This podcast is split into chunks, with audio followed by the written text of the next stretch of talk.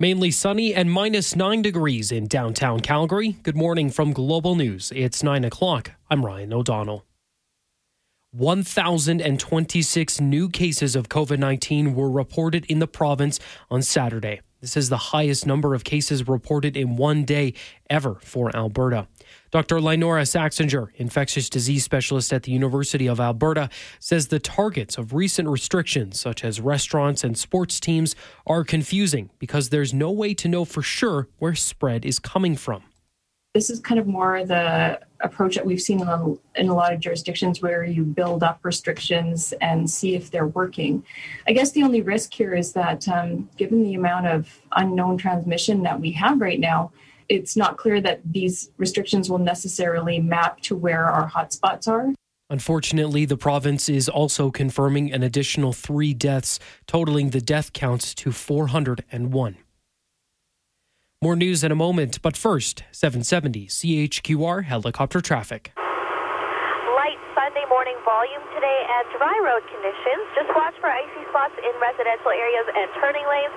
Just a heads up, we do have that really strong glare factor from the sun this morning, especially for eastbound drivers. So that is the only thing slowing you down this morning.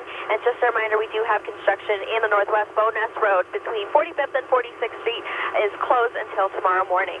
It's Subaru's fallback into adventure event. Hurry into your Subaru dealer and enjoy rates from as low as 0.5% and a lease bonus of up to $1,000. From the 770 CHQR traffic helicopter, Much of the province is now suspending indoor group fitness programs and team sports. And as Carolyn Kury de Castillo reports, there is some pushback from parents and businesses. This weekend should normally see rinks and soccer domes filled with kids practicing or playing games, but that won't be the case for the next two weeks as the province tries to limit the spread of COVID 19. Melissa Fromm is a hockey parent in Chestermere. She's encouraging other parents to write to their MLAs to let them know how important sports is to the physical and mental well being of their kids. She's angry about what she calls the mixed messaging from the province when it comes to what the biggest factors are behind the spread of the virus. 14 year old Hannah Deck is a hockey player who has sent a letter to the Premier asking to at least allow teams to continue practices with their small cohorts. A petition has also been started to keep Alberta dance studios open. The province says indoor group fitness and team sports can have a high risk of spread because of exertion and often involve mingling before or after the activity.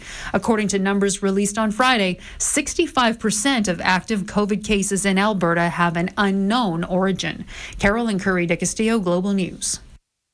An Alberta nonprofit organization says there is a gap between the education that students receive in schools and the information they want about energy and the environment.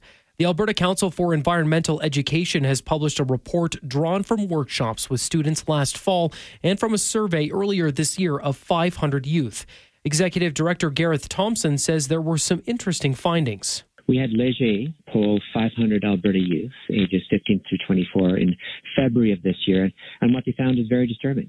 The majority of youth in Alberta are concerned about climate, but feel they lack the knowledge and power to do something about it. The survey showed 61% of youth were worried about climate change, and 69% were worried about their future in relation to the economy and the environment. A Calgary man who, until now, has been living in shelters and on the street now has a place to call home. And it's all thanks to the work of some local women. Through government assistance, Richard Russell's been able to afford monthly rent, but coming up with damage deposits and finding a willing landlord have been barriers. However, some local women raised money and got him the home he needed. Russell is thankful the group stepped up to help him start a new chapter in his life. Exciting. Never expected it, actually. This is pretty much all theirs. I have a pair of pants, a couple jackets, and uh, three pairs of socks. I guess it means I'm loved. It's been a long time. He hopes the certainty of knowing where he'll be sleeping will allow him to focus on hobbies and giving back. Global News Sky Tracker weather clearing this morning, a high of plus three, wind gusting west to 40 kilometers per hour. Clear tonight, a low of minus four, sunny tomorrow, and a high of plus one. It's minus 9 at 9.05. Breaking news when it happens. Our next scheduled update at 9.30. I'm Ryan O'Donnell.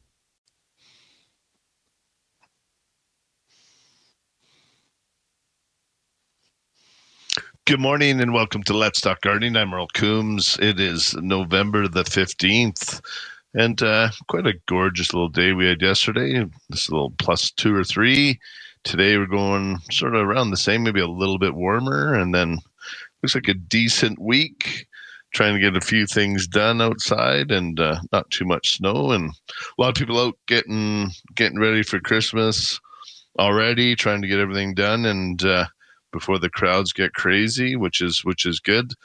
And our Christmas, I guess, our in-house Christmas market is all all ready to go. Suzanne and the team down at Spruce have done a great job to get everything up and going, and lots of great Christmas decor is in the store now.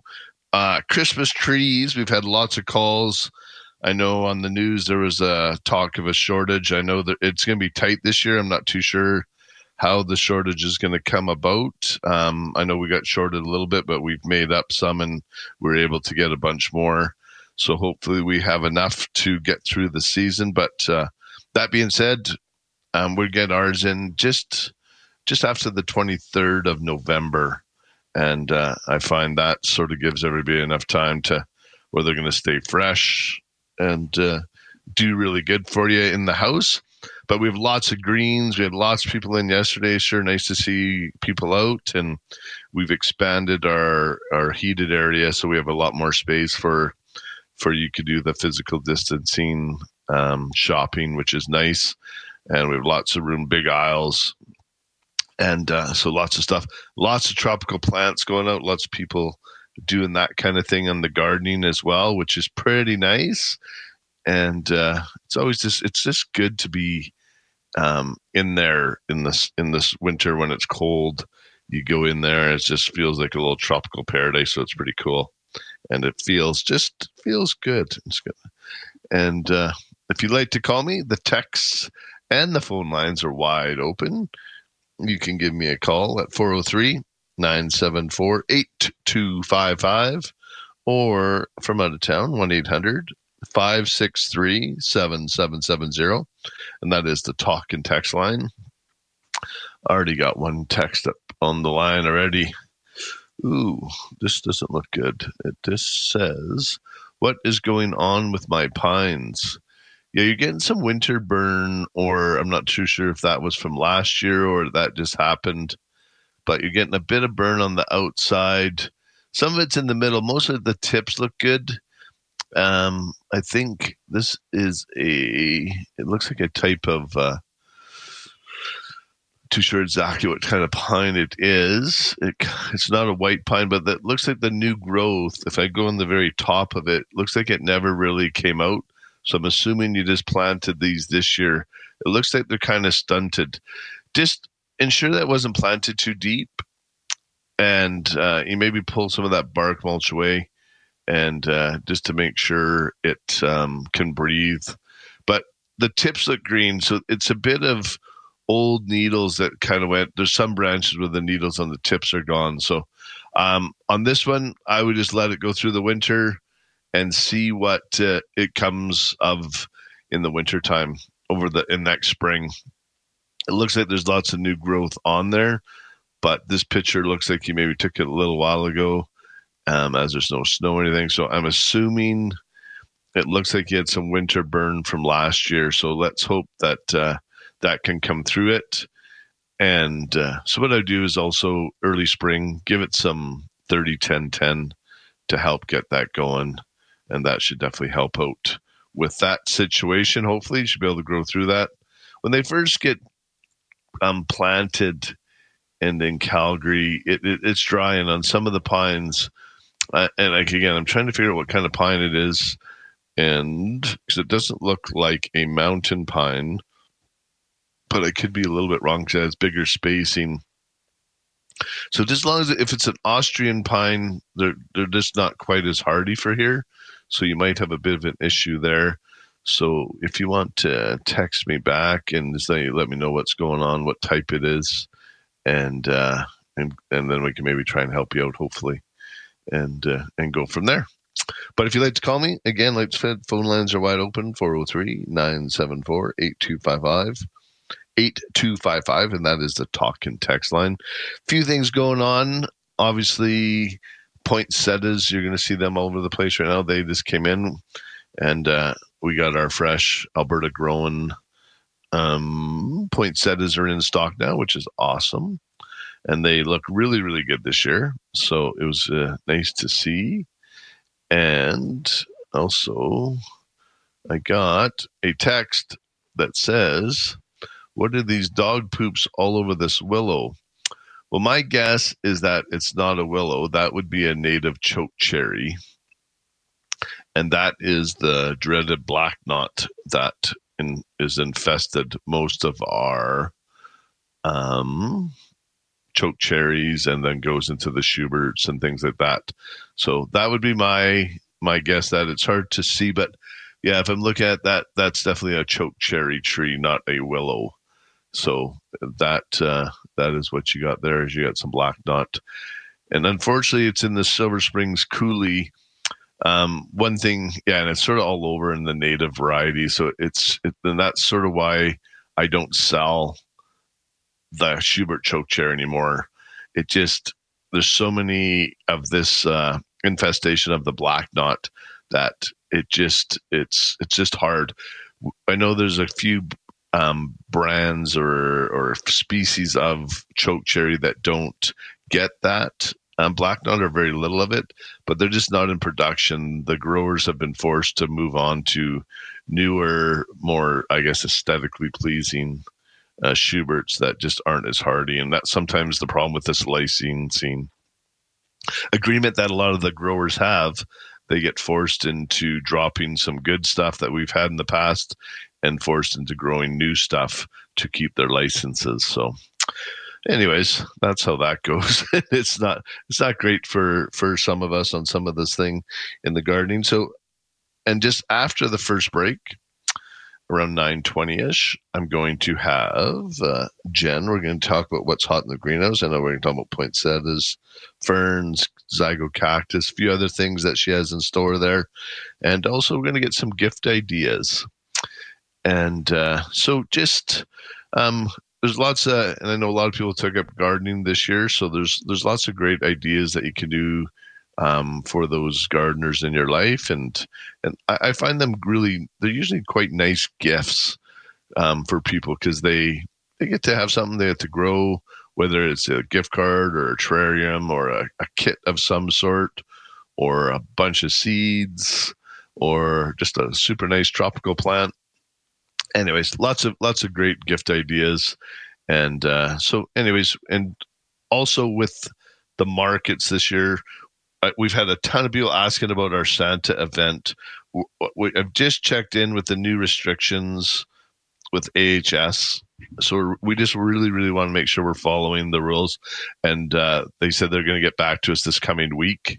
So we'll be able to have that firmed up and how we're going to address that. I think we're going to be okay to be able to do it because we're doing outside. And I was chatting with Santa; he's all on board, and the reindeers are ready. Um, we just have to make sure that we're uh, keeping everybody safe, and we want to make sure we follow the follow all the guidelines given to us by AHS um, to do our part. And uh, with the physical distancing and the safe shopping that we're doing at the store, we want to continue that if we're going to do an event with Santa. So because we know it's important to uh, to have Santa there with the kids and and me, uh, everybody who who uh, who comes and sees Santa. Um, and ours is one of the only events where you get to see the reindeer. He he doesn't always bring them with him, so but this time he's gonna hopefully bring them down. We're all set up for it, like I said, but we'll we'll update that this coming week. So just keep an eye on our social media, and we will definitely be posting um, our Santa event coming up. And there's lots of good events. I know with Global TV and also 770, their charity events have have changed a little bit, so a lot more online, but they're still going on, which is good. So if you're if you're able to give, uh, look out for those charities going into this season, and uh, and let's hopefully we can all get through this and uh, and get past it and uh, and and get going by Christmas time. Hopefully, the next couple weeks, if we all be a little safe, but you've heard lots of that from everybody else. You don't need to totally hear it from me, but I will mention it. And we're at for time around nine sixteen. one other thing to mention when it warms up this week, if you haven't sprayed any wilt proof on your trees or shrubs, on your evergreens like cedars, your upright junipers, your Calgary boxwood, things like that, it's a it's a great time that you're able to go out and uh, and give them a shot of that anti-desiccant wilt proof. It's the same stuff you use on on your wreaths and your outdoor porch pots and all that. It works really really good. It just seals in the moisture and it just keeps them all fresh over the winter time. Because man, you can feel it even with a little bit of snow, but it's dry here. Uh, I know a buddy of mine, Steve. He just he just came back from Mexico. He he lives down there, and he he was uh, he did his quarantine time, and then he he came back and uh, spent some time with his mom and dad. And but he's just saying how dry and and compared to down there, obviously in Mexico. So, um, anyways, I'm going to take a break, and I will not say anyways anymore. We're going to take a break, and when we get back, we'll hopefully take some callers, do a few texts, and you're listening to Let's Talk Gardening on 770 CHQR.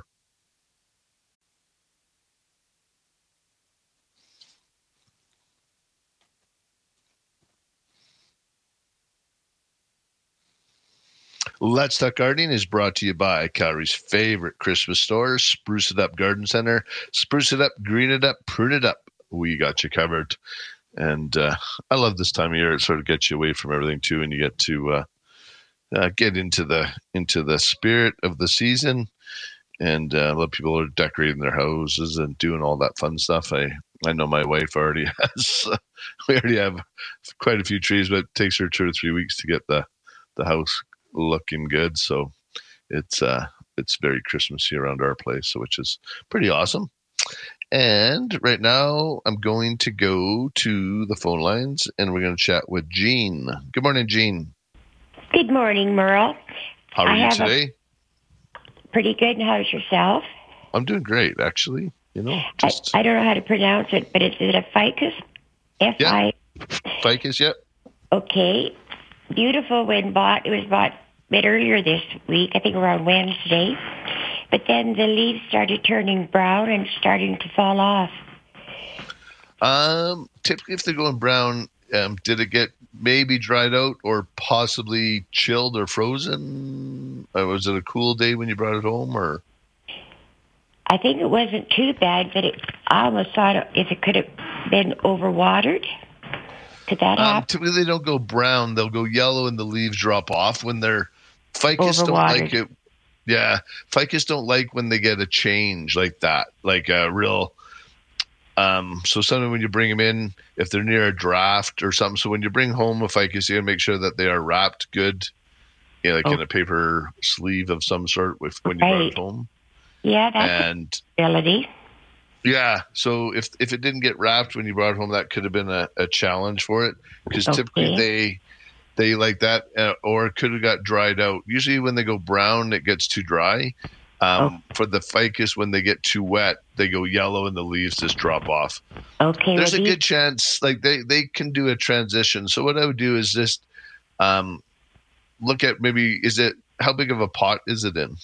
Oh, it's in a large one, like it's like a dinner size. Okay. Um, so it's probably good. So I just get into a good, decent sunny spot, water it well, and just let it get adjusted to its new home. Okay. And then maybe in a week or two, give it a shot of fertilizer, 20 20 20. so there's hope perfect for for that. Yeah. Because a lot of them, they drop their leaves. When they don't like what's going on, they'll just drop their leaves, right? They tell you, hey, I don't like this. Oh, they got So- pretty angry, I'll tell you. All right, well, I'll sure baby it and see if I can salvage it. Yeah, that would be good. Um, and yeah, just get into some decent light and just let it sit, let it get adjusted. Make sure it's not near any drafts or anything. Okay. Because that's one plant that just it doesn't like change a ton. Like, and it definitely doesn't like draft. Very sensitive. Yeah, they are a little sensitive. Yes. So Well, thank you for your advice. I'll take it. I'll see what I can do. Thanks, Merle. awesome. All right. Have a good one. Thanks, Jean. Bye. Bye bye. Bye bye. All right. And I'm I think Jen should be on the line there. Liam is all right. Let's let's go to Jen and we're gonna see what's hot in the greenhouse today. Good morning, Jen. Good morning, Merle. How are you? Good. How you doing? I'm doing great. It's gorgeous. It's looking good in your little oasis down there. It's looking fantastic and super colorful. Sure is. Yeah. Nice. Yeah, the Mm-hmm. poinsettias sure make a big difference. Eh, when they come in, they give you that just that bright red. Do they ever? Especially when they're that large. Those large Yeah. ones that we have, they just take up so much room and they're gorgeous. yeah. awesome.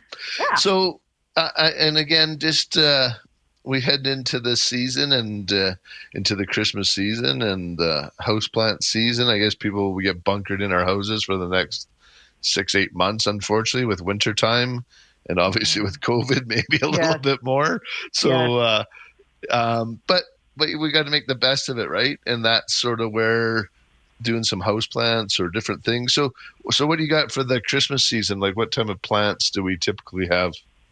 Well, the poinsettias obviously are in, and we have all kinds of sizes and the colors, and they're moving. People are people know they're coming, and so they're after them. And then obviously the Christmas slash Thanksgiving cactus um, has been in here as well, and so those are moving pretty quickly as well. And I'm finding people are looking after um, certain colors, which we have. So it's nice to have the variety, not just a, a pink or a purple.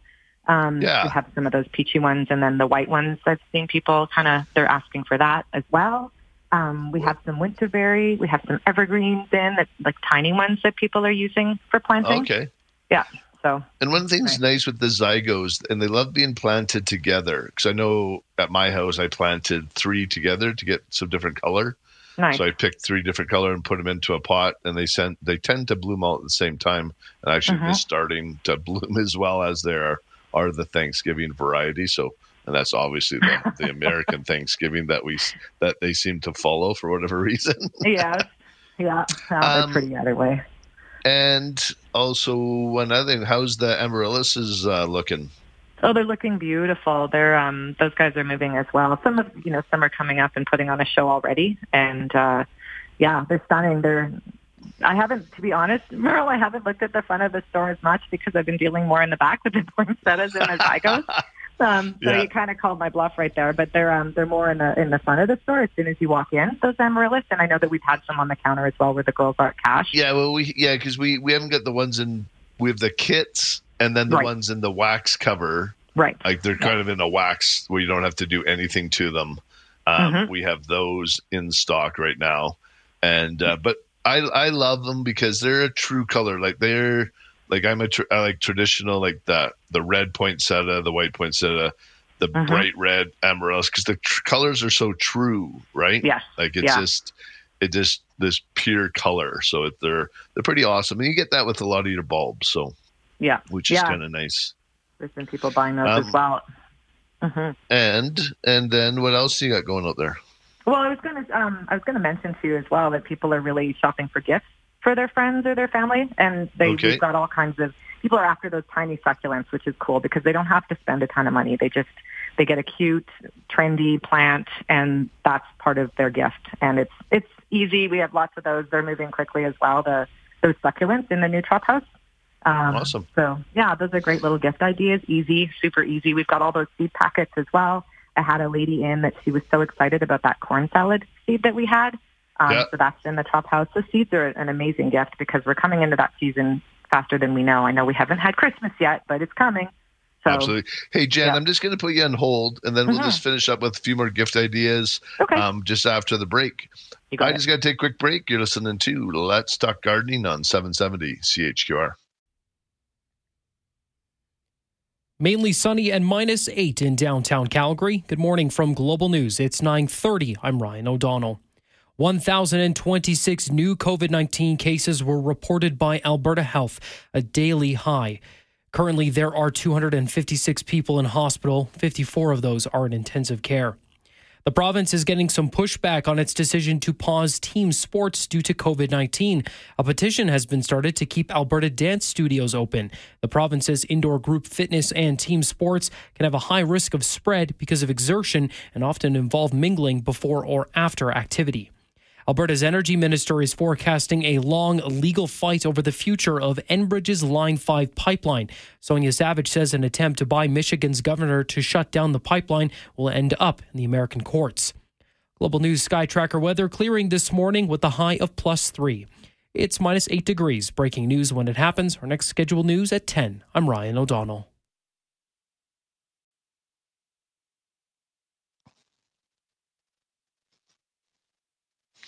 Welcome back to Let's Talk Gardening. I'm Earl Coombs, and if you'd like to join me, the phone lines are wide open 403 974 8255 or 1 800 563 7770. Those are the talk and text lines, so either one is would be great. And we're going to go back to Jen and finish up our conversation uh, with some gift ideas for for the gardener in your life. So as we're as we're heading to this season, so so Jen, what else would you would you suggest that you have hiding in all the corners up there at the garden center?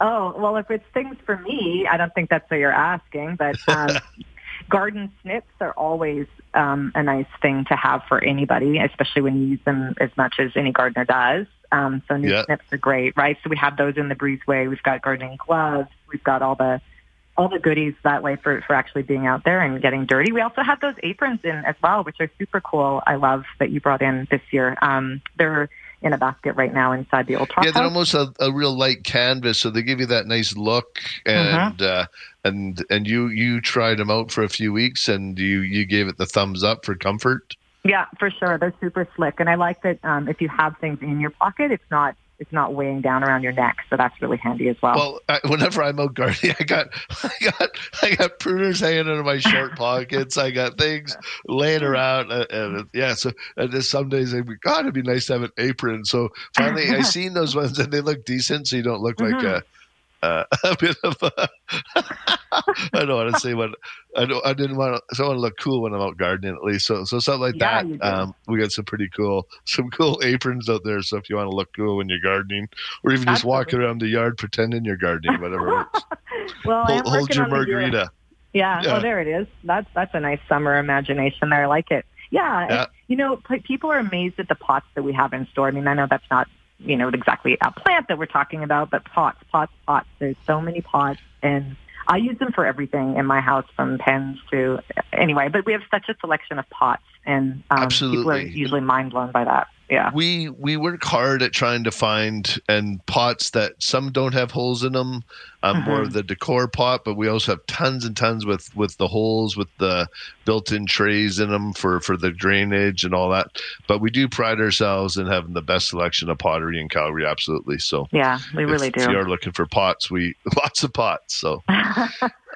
Um and that that uh, and what else was i trying to think on for gift oh. ideas. And i guess there's always gift cards at from any of your local garden centers as well. If your if your if your gardener has a favorite spot in town um, pick them up uh, a gift card. I know we get a lot of people getting those for for friends and stuff like that at spruce. And ferns so merle. Ferns. That's oh yeah boston ferns. Yeah. And they're, they and actually when i was talking about dry air those are perfect because that's what they do. They actually build up the humidity correct they they do, yeah, and they're super easy to take care of that way with the humidity. You just it's that's yeah, they're just kind of a, a bonus all the way around for the air in your house, and then you're going to stay on top of the humidity anyway, um, taking care of it. And they remove, yeah. and this is what the this Google thing told me last night oh. that they remove the harmful air pollutants from the environment as well. I, be- I, think are they on NASA's list? I'm not sure. I'd have to look again. I believe so. They're yeah, on our list. So. Who cares about NASA? Right? totally fair. We need to do that. No. We need to put out some lists, Merle. Yeah, and, and Zoe brought in a great. Uh, she just brought in a big shipment from Florida a couple weeks ago, so we got uh-huh. lots of lots of great tropical plants. So again, thanks for your time today, Jen. And uh, thanks, if you want to go down and see Jen, she'll be down there directing traffic, plants, and uh, and all the other fun stuff. Awesome. Thank you. Th- thanks, Jen. Take care. Okay. Bye bye.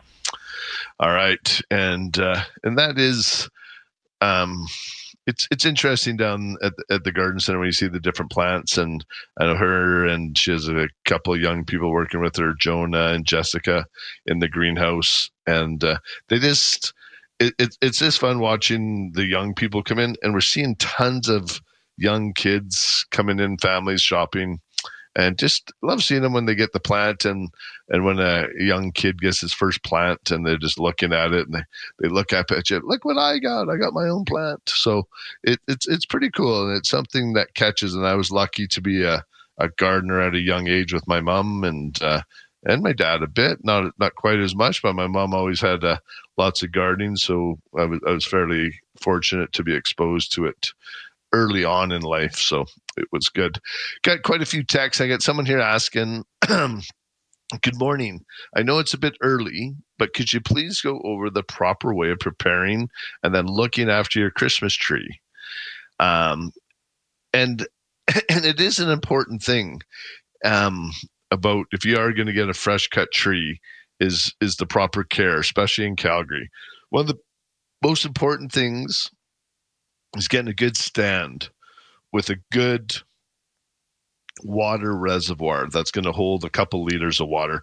Because a good healthy um, fresh cut fraser fir that we bring in and typically they can drink up to two liters a day. So that's like one of those big milk jugs a day um, when you bring it into the house for the first few days when they rehydrate. It's just amazing how much they can drink. So, first and foremost, you want to get yourself a good stand with a good reservoir. And if you're if you're coming down to the garden centers and you're buying your tree, if you're not going to set it up right away, don't do a fresh cut. Uh, with it, if you're doing it within the day or so, it's fine to do the fresh cut at the store, and most places do it for you. I know we have our our guys at the store doing fresh cuts for everybody, and uh, so that's important. You want to take off at least an inch. You want to get into the capillaries. So you want new, fresh, healthy capillaries that aren't packed and, and sealed up with all the sap. So you want to do a nice, fresh cut. And I like to put it into a little bit of warm water. And then I use the tree preserve into the water. And the key part is ensuring that it's there's lots of water and and filling it up sort of every half a day if you put in two liters fill up again. And especially for the first four or five days, you'll be amazed at how much. Then it'll start slowing down to about a liter a day. And uh, and then after that, every couple days you'll need to fill it up. But just keep on top of it. Keep it away from any heat vents. If you're going to put it near near a heat vent, cover it up. Close the heat vent and then cover it up, and uh, and then you should be fine. Some people um, have used the wilt proof on them as well. That definitely adds a little extra insurance. It keeps the needles on them. I know that's what we use if you do those fresh arrangements in your house, or if you use the cedar rope on the mantle, things like that. Um, the wilt proof does make a big, big difference, especially on your outdoor porch pots. I know Chris when she's making them, and uh, at the store, she's this gives them a really good coating. All of ours are treated with the wilt proof to ensure that they'll last for the season for you, and uh, so that makes all the difference. So a few of those things, and uh, and then you should be good. Then your your greens are going to stay nice and healthy, and uh, and that's the thing. If you if you're buying greens, make sure they are fresh. I've seen some in some of the other box stores a bit they've been out there for two or three weeks already, which is pretty early. Uh, we just got ours in. We keep them in a cool spot. So just just watch. Make sure you start with nice fresh greens to uh, to get going on your projects because um, we are a little bit early, so you want to make sure that they're going to last all the way through the season. And right now, I'm going to take a break. You're listening to Let's Talk Gardening on 770 CHQR.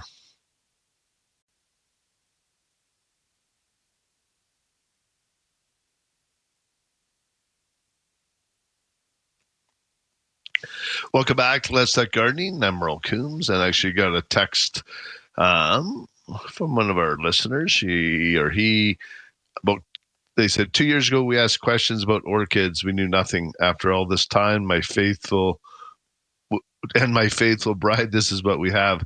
Basically, a gorgeous orchid and and blooms and what they they wash it down the first and the fifteenth every month they fertilize it with a high middle number. So they're using a 1931, but similar to a 1532. Um, yeah, 15, 30, 15, very similar numbers. And that's the blooming one. So, and then just leave it alone. Absolutely. And, uh, and that's the best thing to do with orchids. They don't like a whole lot of fuss. So a lot of times, if you just just let them do their thing, they're gonna look gorgeous for you. Looks perfect. And I'm going to go to the phone lines right now. I got, and I wrote the name down. Duncan. Sorry, I just. Good morning, Duncan. How are you? How you doing? I'm fine, thanks. Good, good. How can I help you? Uh, anyways, I have two questions. Okay. Um, I have an avocado plant. okay. It's Did you start that from seed? Pardon me? Did you start it yourself? Uh, yeah, I started it myself. Oh, nice. So, anyways, um, it's about three feet tall, Okay. and then it's lost all its leaves. Okay. And I thought, well, maybe I should just get rid of it. No, they sometimes will go through that. Um, like a, they're like a deciduous tree as well, right? So Yeah. sometimes, depending on uh, on, on the the type, and maybe it just got triggered to drop some of its leaves.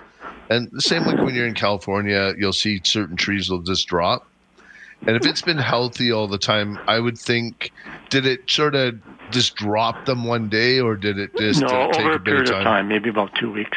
Yeah. So I just think it went into a bit of a dormant period. Yeah. So I would just continue looking after it like a like a regular house plant. Um, let it dry in between waterings. Um, you can you and probably let's leave it for a bit, but then you can start on a fertilizer program as well. Yeah. Just get on the 15, 30, 15. I can't And find then- 15, 30, 15. Um, I know we have it down at the garden center. That's Bruce. Um, it's an it was an old formulation that the the the larger ones and the ones that produce for the boxer they switched to a less expensive Okay. and then so i i got that made back myself to the 15 30 15 Okay. it's just a really good proven and if you can find something close like something with a high middle number Okay. it works well but if you if you want to come down we have the 15 30 15 Okay. and uh, it's a good water soluble and you use it for all your flowering plants Yeah. and things like that So, anyways, what it's doing now is that all the leaves fell off except the very top, okay and, and I got a couple of those small leaves, and then on the side now, uh, there are leaves coming out. yeah I was really surprised. Yeah. So that's and is there anything coming out from the top as well, or just yeah, just on the? yeah, yeah. Okay. Well, what I did is I pinched it off, eh? Okay. And uh, I, I just kind of left it to see what it would do. My my wife is really keen on getting rid of it. well, Yeah. it's it's it's in a big ya. pot, eh? Yeah. Uh, she no, says, you well- if it looks like a dead stick in there, right? So Yeah. So anyway, she's uh, it started to look at it, and she says, "Oh, that, that's interesting." So I think she's going to let me keep she's it on for a while. now with you. yeah. So, awesome. So, yeah, just keep it in a in a brighter spot too. Like in the wintertime, our days get pretty short. yeah. So I know, like, I put my lemon tree like right in the south facing window, and uh, and just keep it in there because they're another one that sometimes they'll lose their leaves over the wintertime as well. Yeah. and so avocados, lemons, very similar. So So this this tree is uh, well tree or plant is facing east, so it actually is getting out direct sunlight right now. yeah, it gets it in the morning. Yeah. Um, but yeah, whatever brightest window you have in your house that you have room for it, I, that's where I would recommend it goes. So, So my next question. Yep. Uh, uh, I have I have raspberry plants outside. okay. So, anyways, um, I was cleaning everything up, and I noticed on the leaves that like they're uh, dark green on the top, and Yep. then they're white on the bottom. And I wonder if it has some kind of fungus or disease on it. Is, is that was that in the summertime? You mean? Well, no, this was in the fall. Okay. Yeah, they do sometimes in the lower parts if if the if the water or the sprinklers tend to hit the lower leaves Yeah. and if it's a bit shady down there, you'll get the powdery mildew on the bottom. And you can treat that with pure spray green Okay. if you are getting a bit. Uh, But then just watch that you're not spraying the leaves too much on the raspberries Okay. because they have that furry leaf, right? Yeah. And so they a lot of those plants that have that little bit of uh, fur on their leaves, they don't like to be too wet all the time. So Yeah. Well, it's lost everything. It's just Yeah. uh, there's sticks. Now, can I cut them back? Yep. So what you want to do is you want to cut back like two year old wood. So I'm not too sure how old these are. Yeah. So when you look in there, you'll see a gray and a brown. Yeah. Typically, you want to cut out the gray, like the older looking wood. Okay. And then next year, you leave what's there now, and that'll give you your fruit and everything. And then you'll get new wood next year. So every, it's just a cycle. You take out the old wood every every spring. Yeah, well, we did get raspberries off it. Actually, maybe three or four cups. So I Okay, thought that was that's pretty decent. good. Yeah, absolutely. awesome. yeah, well, right. anyways, thank you. Thanks, Duncan. Thanks Have for calling, and uh, have a great rest of the weekend. I will. Bye bye. Thank you. Bye bye. All right, and I'm going to take a quick break. You're listening to Let's Talk Gardening on 770 CHQR.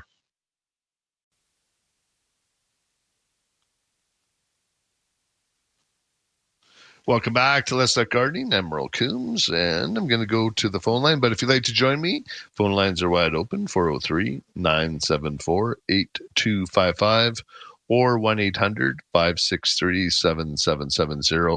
Right now, I'm going to go to Steve. Good morning, Steve. Oh, hi, Merle. Uh, let's talk trees. Awesome. uh, Let's do that.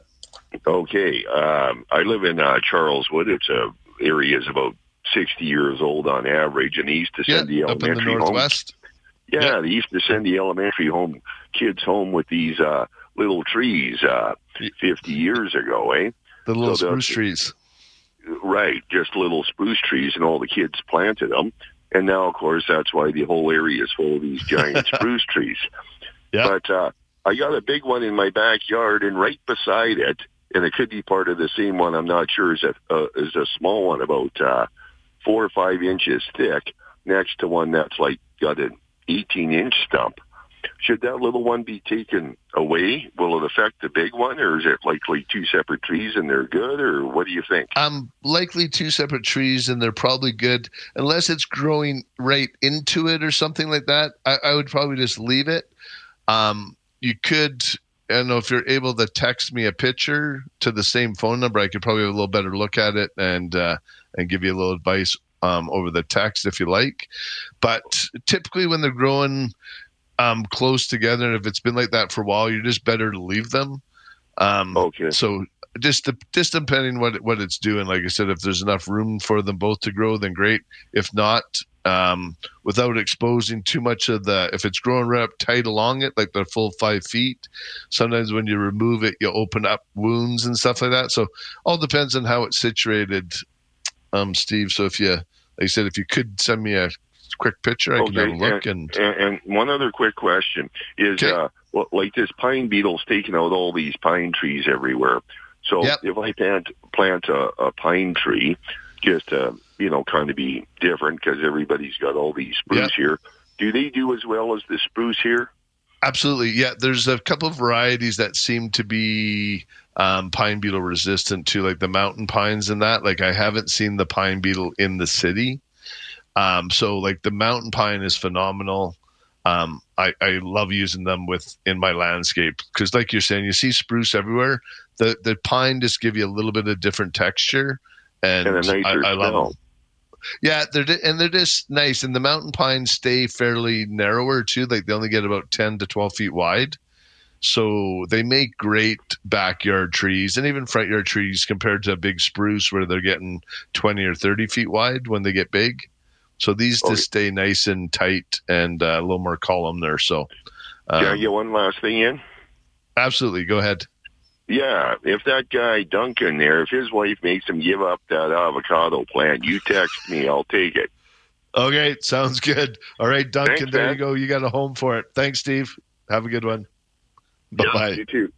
bye bye no and uh and that that there's always lots of people that uh um will help out and and steve's offering his help to duncan if he has to get rid of his avocado plant and maybe they can uh share a bit of uh, avocado toast or something later on in life. And uh I, I think there's probably a lot of that going on um growing different things like pineapples like if you cut the top off a pineapple um, the green part if you buy a fresh pineapple at the store you let it callus for two or three days let it dry out dip it into a little bit of rooting hormone. You can stick that right into soil. You can grow your own pineapple and if you have the avocados if you're making guacamole you can save the seed out of those and, and get them growing quite easily so there's all kinds of different things that you can play with lemons i know i got uh, probably eight lemons on my tree right now, and uh, about four of them are ready to harvest off. Well, so and you can grow those from seed as well. So uh, we got a long winter ahead of us here coming up, and uh, I don't think we're going to be doing much traveling. So um, maybe look at doing some of those little fun little projects and see what you can get growing in your house. And what time is it right here? It's probably time to go. Got to take a break for the news. You're listening to Let's Talk Gardening on 770 CHQR.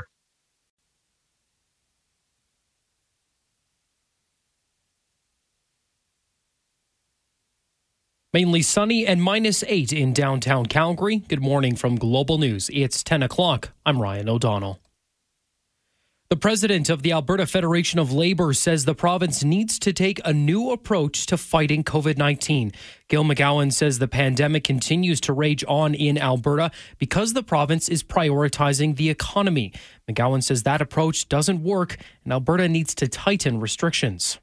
This is all so much worse than last spring. That's why, on behalf of the Alberta Federation of Labor, I'm supporting the call issued by Alberta doctors, nurses, healthcare workers, and health policy experts for a so called circuit breaker lockdown to get the pandemic under control.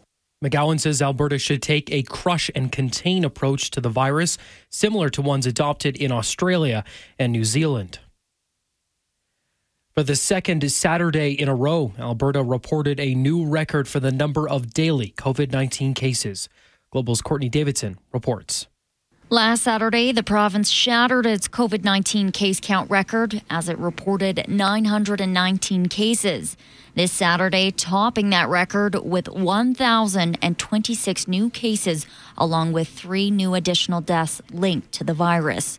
Two of the deaths reported Saturday were in the Edmonton zone a man in his 50s and a man in his 70s. The third death was a man in his 60s from Calgary. His death was linked to the outbreak at Waverley House Personal Care Home.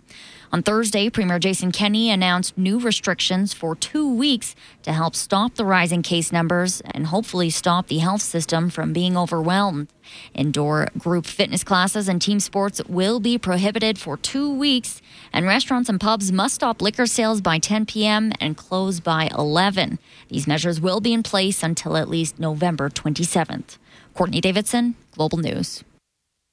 A new survey from Simon Fraser University and the Autism Community Training Organization shows the COVID 19 pandemic has cut off neurodiverse kids with special needs from vital supports. Deborah Pugh, the executive director for ACT, says that has left their caregivers feeling abandoned by the provinces. You know, nearly 40% of families were concerned that their child with autism was a threat to another member of the family, often siblings or, or maybe attacking their parents, not because these kids are bad, but because they're living usually with a high level of anxiety. And for the children, they've had everything in their lives pulled out from underneath them, and they are flailing around. A survey of 238 caregivers covering the months between March and June also shows 9% had considered putting their child into government care due to lack of support. Some Humboldt Broncos parents say they're furious that neither the federal or provincial governments have done enough to make highways safer in the wake of the fatal bus crash. Michelle Straschnitzki, whose son Ryan was severely injured in the accident, says by now seatbelts should have been installed and made mandatory on all buses across the country. It's disgusting that nothing has changed. This is not okay. We should not be fighting for this two and a half years after the, the, the bus crash. It's not right. It's just, it's a no brainer. It really is. Transport Canada has mandated seatbelts to be installed on all new highway buses, but says school buses have a good safety record and it isn't required. NASA forecasters now say there's a 50 50 chance that weather conditions will postpone tonight's SpaceX launch. Reporter Gio Benitez is following developments from Kennedy Space Center in Florida. Four astronauts are expected to board the SpaceX Crew Dragon Resilience for that historic launch as the first operational crew aboard a commercial spacecraft. But all eyes on the weather. Will rain, thick clouds, or lightning get in the way? NASA concerned not just about the rocket lifting off, but also coming back down after releasing the astronauts into orbit. The Resilience craft was supposed to lift off yesterday. The launch was bumped a day in order to give SpaceX booster landing platform enough time to get into position in the rough waters of the Atlantic. Global News Sky Tracker weather clearing this morning. Wind west at 40 kilometers per hour. Gusts late in the morning, a high of 3 degrees. Clear tonight, wind becoming light early in the evening, a low of minus 4. Sunny tomorrow with increasing clouds in the afternoon and a high of plus 1.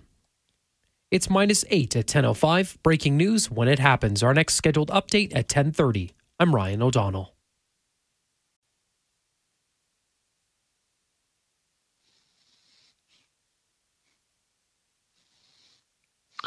Good morning. Welcome back to the second hour of Let's Talk Gardening. And if you'd like to join me, phone lines are wide open 403 974 8255 or 1 800 563 7770. And uh, I guess one thing feels like spring. If you're if you're watching uh, Masters on TV, it got postponed till till here in November, but that's typically a springtime tradition, and I kind of miss seeing all the azaleas in bloom when you're watching the Masters. Um, still looks pretty gorgeous. Obviously, it's uh, nice and warm down there in uh, Augusta, Georgia, but being a gardening guy, I always seem to pay attention to the certain things, and uh, and just seeing all the all the azaleas in bloom in the springtime down there. Um, kind of miss seeing that, and uh, Anyways, let's go to the phone lines and chat with Lou. Good morning, Lou. Yeah, good morning. How are you today? I'm fine. Good, good. How can I help you? Yes, I've got a Norfolk pine in my house here, and it's uh, growing pretty big. Okay. So yeah, they can get quite big on you. maybe I should cut it, or what do you think I should do? Um, about how big is it right now? Uh, it's about eight feet, Yeah. but it's just about reaching the ceiling here now. about half an inch from the ceiling. yeah, yeah. So you could probably take a couple feet off if you wanted to. Um, it's not ideal, right? Like they kind of like to be. So anytime it gets new growth, there's a couple methods you could do. You could just keep it at the height it's at. Anytime it sends up new growth going upwards, you could just break that off or cut it off at the top. the very top, eh? Yeah. Okay. Because that's sort of it'll keep trying to push up. But if you just try and just like people in the front yard, sometimes you'll see where they shape their spruce trees. Yeah, yeah. And they keep them at a certain height, but you need to do that all the time. So every anytime you see a new growth come up, you'll have to just cut it. Oh, I see. But then you it's could take it down. I- wider, I wouldn't right? recommend. Sorry. It'll grow wider. It'll spread, Yeah. right? yeah. So same thing. Like you're, it's at eight feet. It's probably getting pretty wide on you as well, right? It's probably what three Oh, or four feet wide, or It's getting wide, yeah. yeah. So- Well, they're a big tree. Like typically, you'll when you see them in the in the jungles or in their natural habitat, they're really quite big. They're a big tree. So Oh, I know. it'd be like growing a blue spruce in your house, right? um, so yeah, you can play with it a bit, like, but I wouldn't recommend taking more than two or three feet off at one time. Like, just come down to a joint and then just take it down, and then it'll send out two or three new ones at that point, Uh-huh. and then you can let one grow up to be the new leader. Typically, same way we would do it with a spruce tree. I see. Okay, then. All right, yeah, that's what it. for your time, then, Merle Yeah. You're very welcome. And and then if you get it to that point though, and even on the width too, you could take six inches or something all the way around the outside. Oh, you could, and eh? then yeah, and then let it thicken up again. All right. Yeah, we're using that as a Christmas tree now. That's awesome. Yeah, absolutely. No, actually, we, we always bring in a bunch at this time of year for people that want to have a live tree or whatever. So yeah, that's right. absolutely. Well, I'm glad then, you're having Merrill, fun Merry with it. Christmas to you. Merry Christmas to you too, Lou. Thank you. Thanks for your My time. first one Bye-bye. of the year. Thanks. You too. Bye bye. All right, take care. Yeah, and uh, and there is, and sometimes if you and if you want to have something, and it's and uh, if, if there is a bit of a shortage on Christmas trees, there is other alternatives. Obviously, you can go artificial. There's uh, Norfolk Island pines. They make great um, Christmas trees. And I know even the arrangements, uh, Chris is making the Grinch trees and things like that. So there's all kinds of uh, alternatives you can do and and when the rather than spend a hundred bucks on a Christmas tree, if you get yourself a really nice Norfolk Island pine, you're going to have one for forever. You just have that gorgeous little Christmas tree, and uh, and uh, it'll just keep growing for you and look pretty awesome. And I'm just going to go to the text line. It says, "How do I prune a leggy jade plant?" Well, they're pretty easy, and typically, if they get leggy like that, I'm going to guess that it might need to get transplanted as well. But you can just take them right down. You could like even similar to what I talk about with shrubs outside, a rejuvenation. Like you could take half of it away, like just prune it down half, and it'll just send out all kinds of new shoots. And then if you want to start new ones off some of those ones you cut off, you can do that as well. So really, really quite easy, easy to do. Um, and what else do I got here? Well, I, actually, I was having someone chat about uh, grapes, and he switched to the to the Rage Plus, and he didn't get quite the the harvest of it this year. And and and typically on the grapes, you should sh- should still see the same type of harvest, but I just recommended going back to the 15 30 15 get the true mineral true get the phosphate the grapes are a heavy feeder then there might not just be enough oomph in the Rage Plus to give it the production. So get get onto a good feeding program where you're on the 15, 30, 15, and then that way you're ensure you're getting the minerals out of it as well. And uh, I love this one. It says Boston ferns are the worst. They're the messiest plant I ever dealt with. They pack a triple whammy. Leaves fall like a blizzard. Long prickly stems can't be vacuumed and send fuzzy spore dust everywhere. Definitely on my naughty list. Ha, I I do, and I'm not sure if she's listening, but I I again I I have lots of plant memories when I was a kid. But uh, a good friend of mine, Dan Matley, um, his mom Sylvia Matley, they they always had a gorgeous Boston fern in the, and it was a north, actually south facing window, and it always did great. It was right in the middle of their living room, great big Boston fern did great. Sometimes if they're in the not the right spot, and they do need to get trimmed up. So what I like to do is with my Boston ferns is just take it outside in the summer and just give it a really good shaking outside because they do they they grow and they get lots of old foliage and they they do need that every so often. And when you get those things, those little long stringy things coming off of them, just go in there and trim them up because they need that as well. So they can be, if they kind of get left, they could be that uh, that nasty one where they are the worst uh, enemy in your plant uh, friends. But definitely, um, they can also be the best friends. So they they give that, they clean the air really good. They they help with the humidity in your house, and they give you a little bit of that tropical feel. And I love using Boston ferns outside in the summertime, mixing them in with your shade plants, mix those in with begonias and things like that man, they look great outside. They just give you that little bit of a, a shade garden, sort of that rainforest look in, in your backyard. So don't be afraid to utilize those if you can't find any of the the natural ferns or the perennial ferns. Like just pop in a big Boston fern outside in the summer and just enjoy it. And it'll give you a great little greenery in your shade gardens all winter long or all summer long. And uh, one other thing, if you want to call me, phone lines are wide open 403 974 8255 or 1 800 563 7770. I'm going to take one more text here. And and uh, actually, Dwight was to send me some pictures. He's got a bunch of pepper plants going in clumps of three. Should and he goes, should I break them apart or grow them in clumps? I, I would again, if you're growing, if you're starting to do any of that stuff, I would grow them separate and I'd plant them a little bit deeper down to the bottom of the of the leaf, the, the lower one. And he, he was just asking, should I use a rooting hormone? I, I wouldn't. I would just use the like the higher middle number fertilizer again, like the 15, 30, 15 um, would be great for that. And uh, and he has them under his lights, which is great. So I would just go ahead and uh, and use that and and go from there. But right now, I'm going to take a break as well. You're listening to Let's Talk Gardening on 770 CHQR.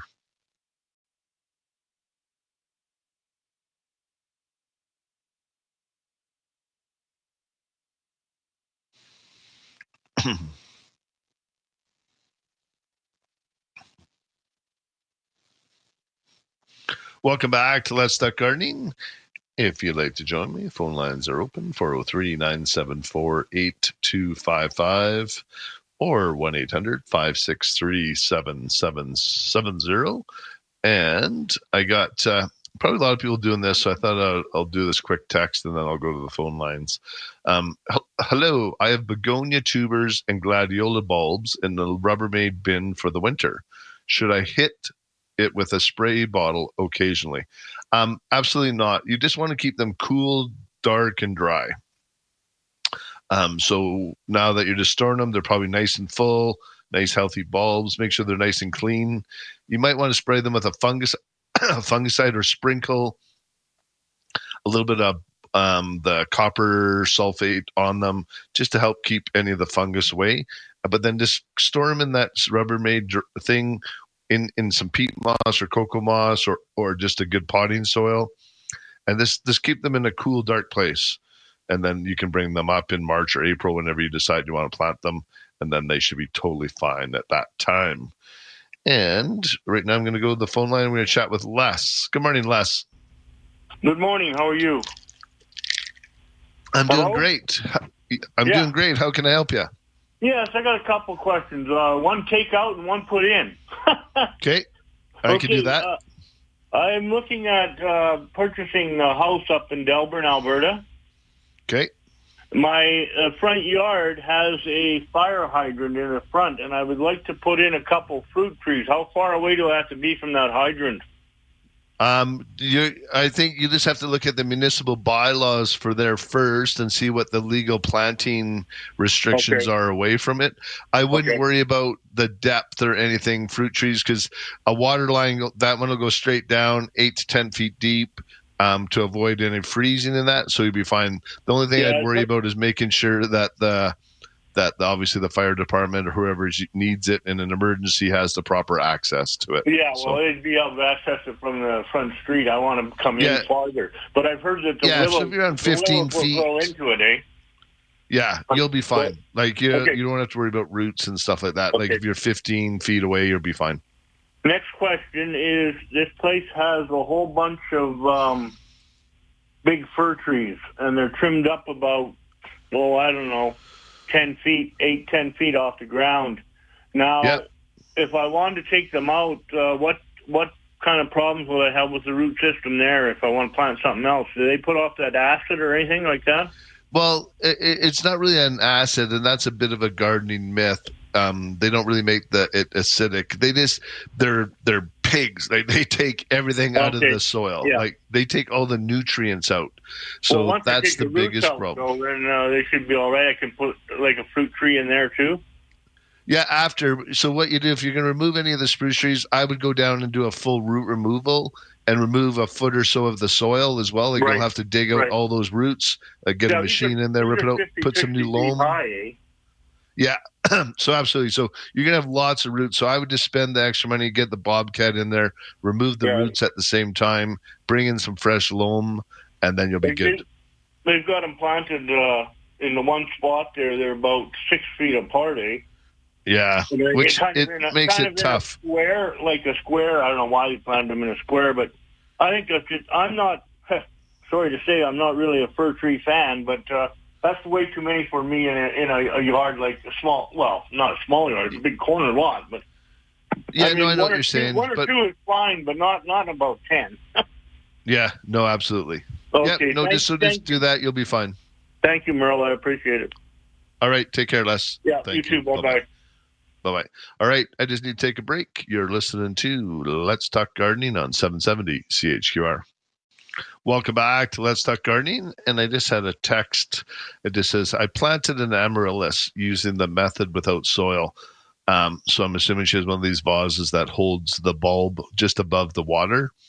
It, the only thing with that, you got to just be careful that you don't have the water come up too much into the bulb. You want to have the water sit just below the just below the bulb, and the roots will go down into it and uh, and she was just saying she knows a little bit of white fuzz on the roots. If it's a healthy looking white fuzz, it's fine because that's typically a healthy thing for your roots, as long as it's not a mold looking. But if it's a nice white, bright white fuzz, I, I think you're going to be okay. And uh, and that's all I would do, and you should be totally fine with that. And right now, I'm going to go to the phone line. We'll pull up Audrey. Good morning, Audrey. Hi, Audrey. Good morning, Merle. I've got Hi, a dil- how are you? I'm fine. I've got a dilemma on my hand. I've got Okay, let's. four beautiful flowering cactuses. The most beautiful things. They've bloomed three times this year already. And Yeah. I went to switch the pots around, and I got a handful of salt in them. How to get all the salt out of this? I thought they were double pots, but they're not. Huh. Are they the self watering pots or are they. No, you have to water them, but uh, the water can't get out of them. I thought it had another pot in the bottom, but they don't. And the whole Oh, thing okay. is full of salt. So, and the nice thing is, um, cactus don't have very big root systems. So, are so you are you going to put them into uh, new pots with drainage holes, or I'm going to, yeah, but how do I get all the salt out of them?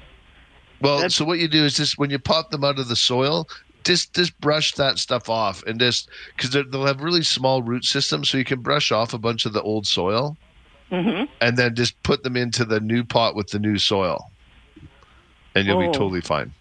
I won't have to rinse them or anything like that. It just No, no, you'll be fine. Just Oh. ensure that it has good drainage, get a nice potting soil, um, cactus soil if you like. Um, you can just use a reg- like a good potting soil works with cactus as well, and uh, and you'll be good to go.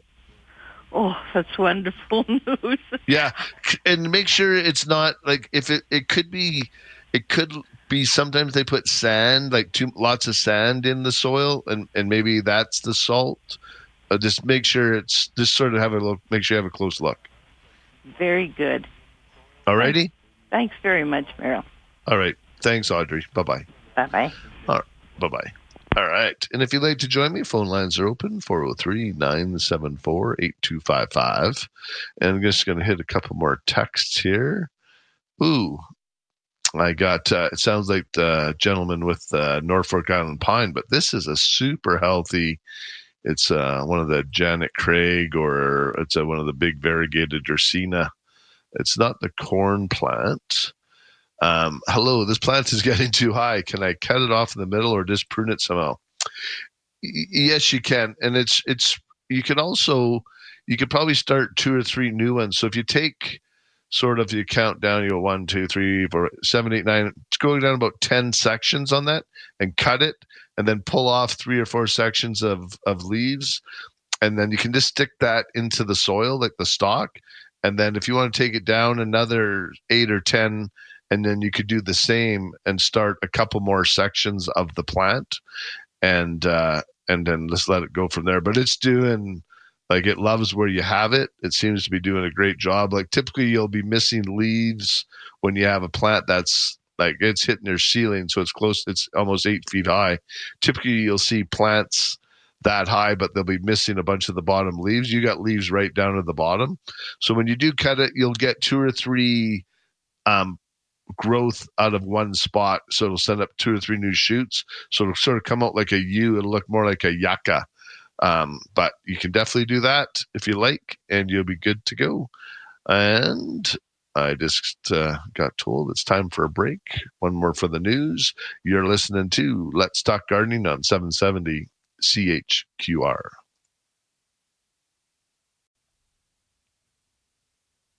Mainly sunny and minus 5 in downtown Calgary. Good morning from Global News. It's 10:30. I'm Ryan O'Donnell. Quebec is reporting 1,211 new cases of COVID 19 today and 15 more deaths linked to the virus. The province recorded its highest single day increase of COVID 19 cases yesterday with 1,448. The president of the Alberta Federation of Labor says the province needs to take a new approach to fighting the pandemic. Gil McGowan says Alberta is tackling COVID 19 by prioritizing the economy, an approach some Republicans are taking in the United States.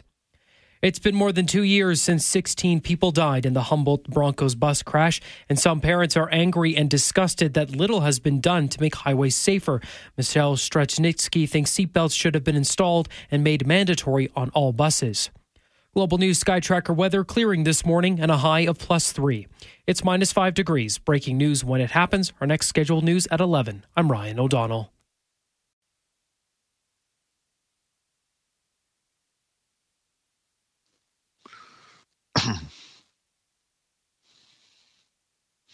Welcome back to Let's Talk Gardening, and got a quick text question here. I'll go to, and then I'm going to go to Kelly on the phone lines. Um, if the tips on your house plants are turning brown, is that over or under watering? Um, it, it's actually just more of a a humidity thing a bit here in Calgary. It's just so dry, so we're going to get the tips. It's also a little bit of salt buildup, um, so they just need a good flushing every so often if you if you don't always take it to the sink and or or somewhere where you can flush it through. And i recommend that you do it sort of four times a year if possible. Sort of every four months. To move your plant into somewhere where you can give it a good flushing. And then the summertime is a little easier. You can move them outside and and do that. But you're always going to get a little bit of tip browning on them and and I said a lot of that's just humidity getting moisture out to the thing and uh, ensuring that it just stays nice and green. So I would just uh, just ensure you're giving it a good thorough watering every so often. Let dry in between watering, but not too dry. And uh, I, I, again, that I, I say that with most plants. It's just let them dry in between waterings, and at that point you can water them and some plants can go a little longer but you don't necessarily always have to take them to the point of maximum dryness just because it's a cactus or a succulent. As long as the soil is dried out totally on those succulents cactus things like that you're more than than able to give it some water. And uh, a lot of times they'll give you a little bit of blooms and that if sometimes if they get a little bit more they they like to bloom for you once in a while. So that will definitely help with that as well. But right now i'm going to go to the phone line. I'm going to chat with kelly. Good morning kelly Morning, Merle. How are you? I'm doing great. How can I help you? You had a little bit of a frog earlier, didn't you? Yeah. Ribbit. It's, it's just that. so dry. It's just trying to, Yeah. um, yeah, just keep keep keep the fluids going. Keep drinking. yeah. The how guy can I that help you? had that uh, when you were talking about Christmas trees earlier, Mm-hmm. um, if what we used to do with our Christmas trees is when we bought it, we'd stick it outside, but it would be in a bucket of water and some corn syrup, Yeah. and that would keep it good until we wanted it. Yeah, a lot of times they just freeze though. Like if you put them in the water, they're not really soaking anything up because that'll just freeze solid. But it definitely it doesn't hurt it. Um, and it's just when you bring it inside is really the important procedure is to do that fresh cut and then and ensure that you have a good reservoir so it can drink lots of water. So I know like we bring in really good healthy um, Fraser fir, and they just they'll drink like crazy. It's uh, it's amazing how much they'll drink. So yeah. So Yeah. I just thought I'd throw that out there. yeah, no, and I remember some of the people use Seven Up, uh, a little bit of sugar, ginger ale. I I think anything kind of sweet. But the biggest thing is is ensuring that um, it has water is the biggest thing, and then that will ensure that it's going to stay nice and healthy through the season for you. All right. Well, thanks, Kelly. Thank you, Merle. All right. Take care. Yeah, Bye bye. you. Bye. All right. Got a couple texts here. It says, Good morning. I've been fertilizing my amaryllis plant and looking after it all summer. Then I put it in to be dormant, and now I brought it out, and it looks like I'm getting leaves and no stalk. Should I give it some fertilizer? If so, what type? And it's Carolyn from Fernan. I would. Um, sometimes if you're going to get all the leaves first, you might not get blooms because a lot of times they'll send out their bloom first. But what you can do, Carolyn, is is give it some 15, 30, 15. Try and find something with a high middle number and see if you can get it. It just maybe didn't get to download or didn't fertilize it before you made it go dormant. Um, again, with the high middle number, because you just need to build up that phosphate in it so that way it's able to um, just built have that phosphate. So when it goes in this the next time it blooms it has the right micronutrients so it's able to produce those big blooms. Because you got to imagine it needs a lot of food. It's just it's sending up that big bloom so it's going to take lots of energy. So that's it it definitely needs that. So give that a try one more here looking at overseeding my lawn with a tall fescue for drought resistant in the spring. I see there have been better cultivars developed in the States, darker green. Um, we have one, it's called Eco-Lawn. It's a blend of seven different fescues. It's phenomenal. And it's a Canadian company. Um, we're one of the only distributors that uh, we sell tons of it. We have lots of people who have used it, and it's been great. It's called Eco-Lawn, and uh, it works really, really good and it's that drought resistant tall fescue. Doesn't need a lot of mowing. Does that grow? But the only thing when you are growing a fescue, it needs a bit of water to get going first, like to get it to germinate and to grow. Um, to get it going, it does need a little bit more water and a little bit of patience. But once it's in, it's great, and it's a really nice, fine-looking grass. So, um, so, anyways, so yes, there is some good Canadian cultivar of seeds um, available in the fescues, which I, I find Canada has a higher grading system than the Americans for their seeds, even in the packaged seeds. That's why we've we've stuck with um, all the Canadian brands um, with the West Coast and and uh, Wild Rose Heritage seeds. Just I find them a lot better seeds, and they're just a, a little our grading system is a little bit more uh, strict on that kind of thing. And here we got one more. I always get my carrot seeds planted too close together. Do you have any suggestions on planting them to get better spacing? Um, one thing is seed tape, and it's a little bit more money, but definitely that that will help.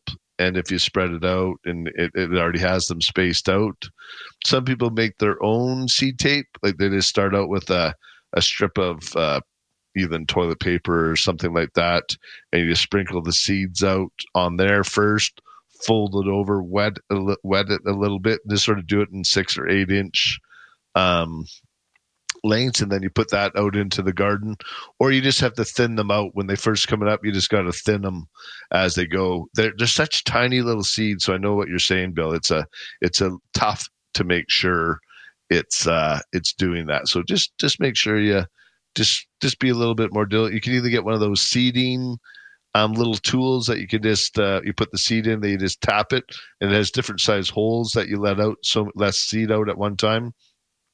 Um, that will definitely help as well.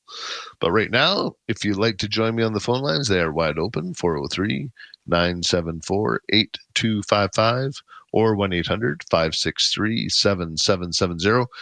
I'm going to take a quick break you're listening to Let's Talk Gardening on 770 CHQR.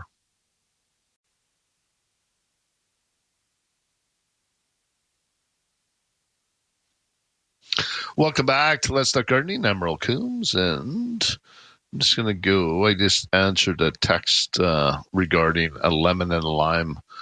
And uh, these guys, they have a great looking lime and a lemon um, the lemon looks a little healthier than the lime. The lime looks like the leaves are starting to curl up. I also would maybe just check for some bugs in those ones that are curling up.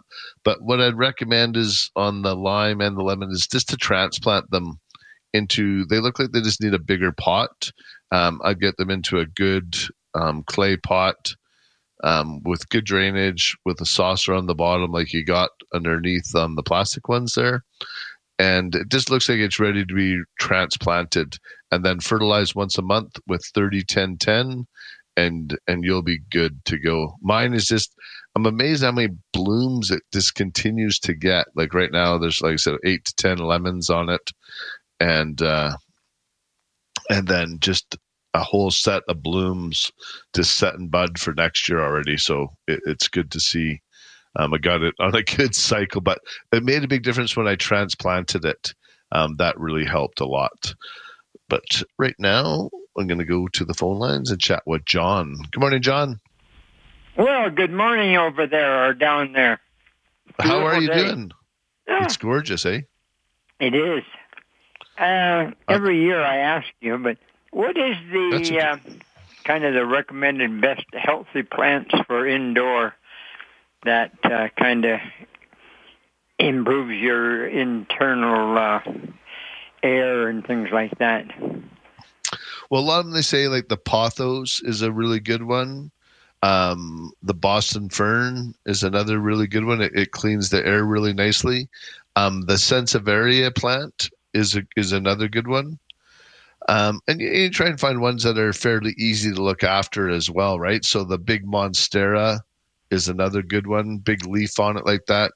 Um, so there's there's I think having any of the plants in your in the house is good, John, because they they're taking up the carbon monoxide and uh, and giving the and, and breathing out the oxygen for you. So I, uh, I, it's always good to have a few plants in the house, and it just it helps keep it a little bit vibrant, and it's just nice seeing some greenery.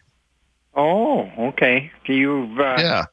Uh, different names this year than you've had last year. I just wondered. Uh, um, well, I guess there's there's there's lots of different ones that that hmm. you can use, though. John, is there one that you're looking for in particular? Uh, was it the snake? Was it a snake plant? Yeah, that's the snake plant. That's the Sansevieria. Yeah, that's the Sansevieria. So that's the same one. Oh, okay. You're just using the technical term. Thank you. Yeah, well, I guess lately it just seems everybody's gone away. You don't you don't know if I'm allowed to say mother-in-law's tongue anymore. I don't want to get in bad books with all the mother-in-laws, right? Oh, okay. you have to be politically correct even in this plant world nowadays, right? That's the so. same way you're making cake. Uh, the church people can't say sex in a pan anymore for no, but for that real that's, delicious that's, cake. Yeah. It, it's a really good cake. Um, but yeah, no. So that's the snake plant, mother-in-law's tongue, Sansevieria. Yes. So that oh, is the okay. yes. Yeah. Okay. So and, same one. I'm still on track, John. Yes. and uh, anything else? Snow farming is it? Uh, I guess you can do that anytime, I suppose. Absolutely. Anytime after that nice snowfall we get. And right now in these warm days, you can sort of see where it melts quicker. So if you have any any extra snow left in your yard in the shadier spots, um, put them around your plants in those sunny spots along the foundation, underneath your spruce trees, around your evergreens is uh, is great. I noticed just looking at my uh, underneath my big, well, you've known my big trees there. Yeah. There's about a ten foot uh, circle there, and it's completely clear. So I, I should. Oh, absolutely. Well, it, it heats up. Yeah, you know, and it, and they don't get a lot underneath those spruce trees. So anything you can throw underneath there, John, is uh, they greatly appreciate it. So, um, okay. so well, we appreciate your show. I'll tell you that. You yeah, no, I I love doing it. It's uh, my Sunday morning tradition, so I I totally totally love it. Look forward to it every Sunday. You're a so, great asset to the city. Thank you, Merle. Thanks, John. Appreciate it. Take care, my friend. And you too. All right. Thank you. Bye bye. All right. And maybe I'll go to Allison. Good morning, Allison. Good morning, oh, Allison. Hi. Good morning. Hi there. Hi. How are you? I'm doing good. How can I help you? Okay, so I have um, a question in addition to this, uh, the lemon tree. Yeah. Um, when I'm potting it up, what kind of pot should I be putting it in? Do they like a deep pot or do they yeah, like... they do.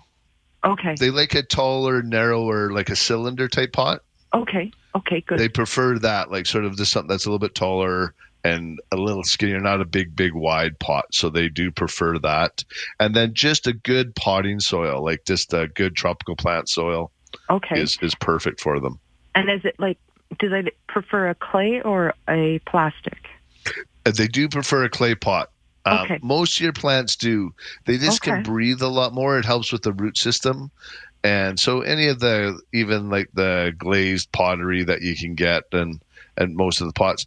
And if, if you do go plastic, just make sure it has good drainage because there's some really nice plastic pots out there nowadays, or or just I don't understand call them plastic, but this is the polymer or some. They're just there's some really nice ones that look a lot better than the old cheap plastic ones that used to be available. Mm-hmm. So, um, and they've made I, them. Oh, sorry. No, and they've put them with a lot of infrastructure, so a lot of those are self-watering as well. So if you can go that route as well. Okay. If I was to go with like a plain terracotta pot, is Yeah. there a way to, because they dry out so fast, is there a way to extend that, like where you're not having to, like where they don't dry I would go a little bit. Just try and get a bigger pot then. Like just move to maybe one size up. Go like a 12 or a 14 inch clay Oh, pot, Okay, good idea. and then that way you have a you have a bigger mass of soil. All right. and and then if you're watering once a week, just give it a good water, and just make sure you have uh, make sure you have a proper tray underneath, especially with the terracotta, so it's not wrecking the floor in your house and stuff like yeah, that. So yeah, exactly. All right, and another question that I have, the big question is, I bought a eucalyptus from your place Yeah. in the spring, and it Yeah. had two things coming out, and I potted it up, and then I've been watering it, and I kept it in the sunshine all summer in a window, and it just doesn't seem to grow. One of them died, and it's just really not growing. It's not really doing much of anything. did you and you you tra- planted it into a into a new pot?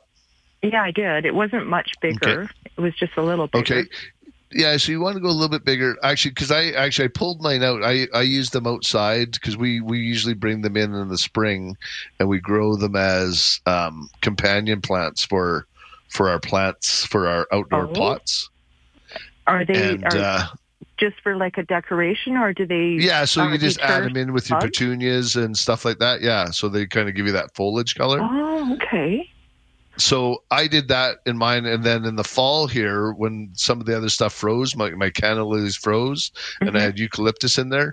I dug them out of the pot and I brought them in the house. So I put three of them into a nice big pot, and they're just growing really quite well. So they just need Hmm. they need a fair bit of light, Okay. and just the same thing with their with your with your citrus plant. Just get them into some nice good soil, A deep pot. and uh, yeah, and the same thing. A clay pot is better for them as well. All and right. then maybe just start out with some good soil.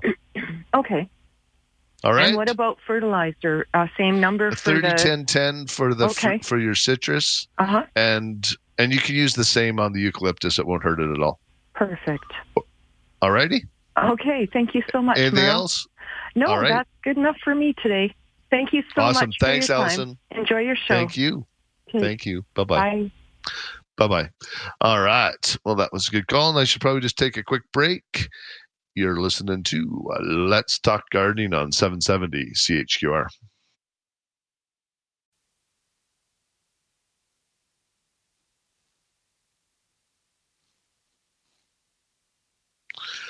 Welcome back to Let's Talk Gardening. I'm Merle Coombs, and I'm going to go to my probably my last caller of the day, and I got, got a bunch of text as well that I'll try and get through. I'm just going to go to the phone lines and chat with Cassie. Good morning, Cassie. Good morning, Merle. How are you? I'm doing good. How can I help you? Well, I have a bunch of expired um, vitamin supplements, and I was just I was wa- uh, wondering if I could like add them to uh, like crush them and add them to my watering of my shrubs and plants in the summer. What what what kind of vitamins? Okay, I've got calcium, I've got B50, C, and magnesium. Yeah, I, I- just think I don't think I'd do too much of anything. You could probably use the calcium. It'd probably be fine for the for your tomatoes and things like that. Um, the magnesium, you could just crush them up and then mix it into your soil. Um, I'm not too Okay. sure on the other one if it's going to do anything, but if they're all just sort of a natural thing, as long as you're not dumping five pounds of vitamins on on one plant or something and say, No. "Here you go, grow, grow." Oh, I was thinking maybe a couple of tablets to the water or something. Yeah. or like after. yeah if you crush them up uh, it won't do any harm but keep the keep the calcium if you grow tomatoes um, especially if you're growing some of the bigger varieties um, it'll really help with that blossom end rot. Oh, so what about C? Vitamin C.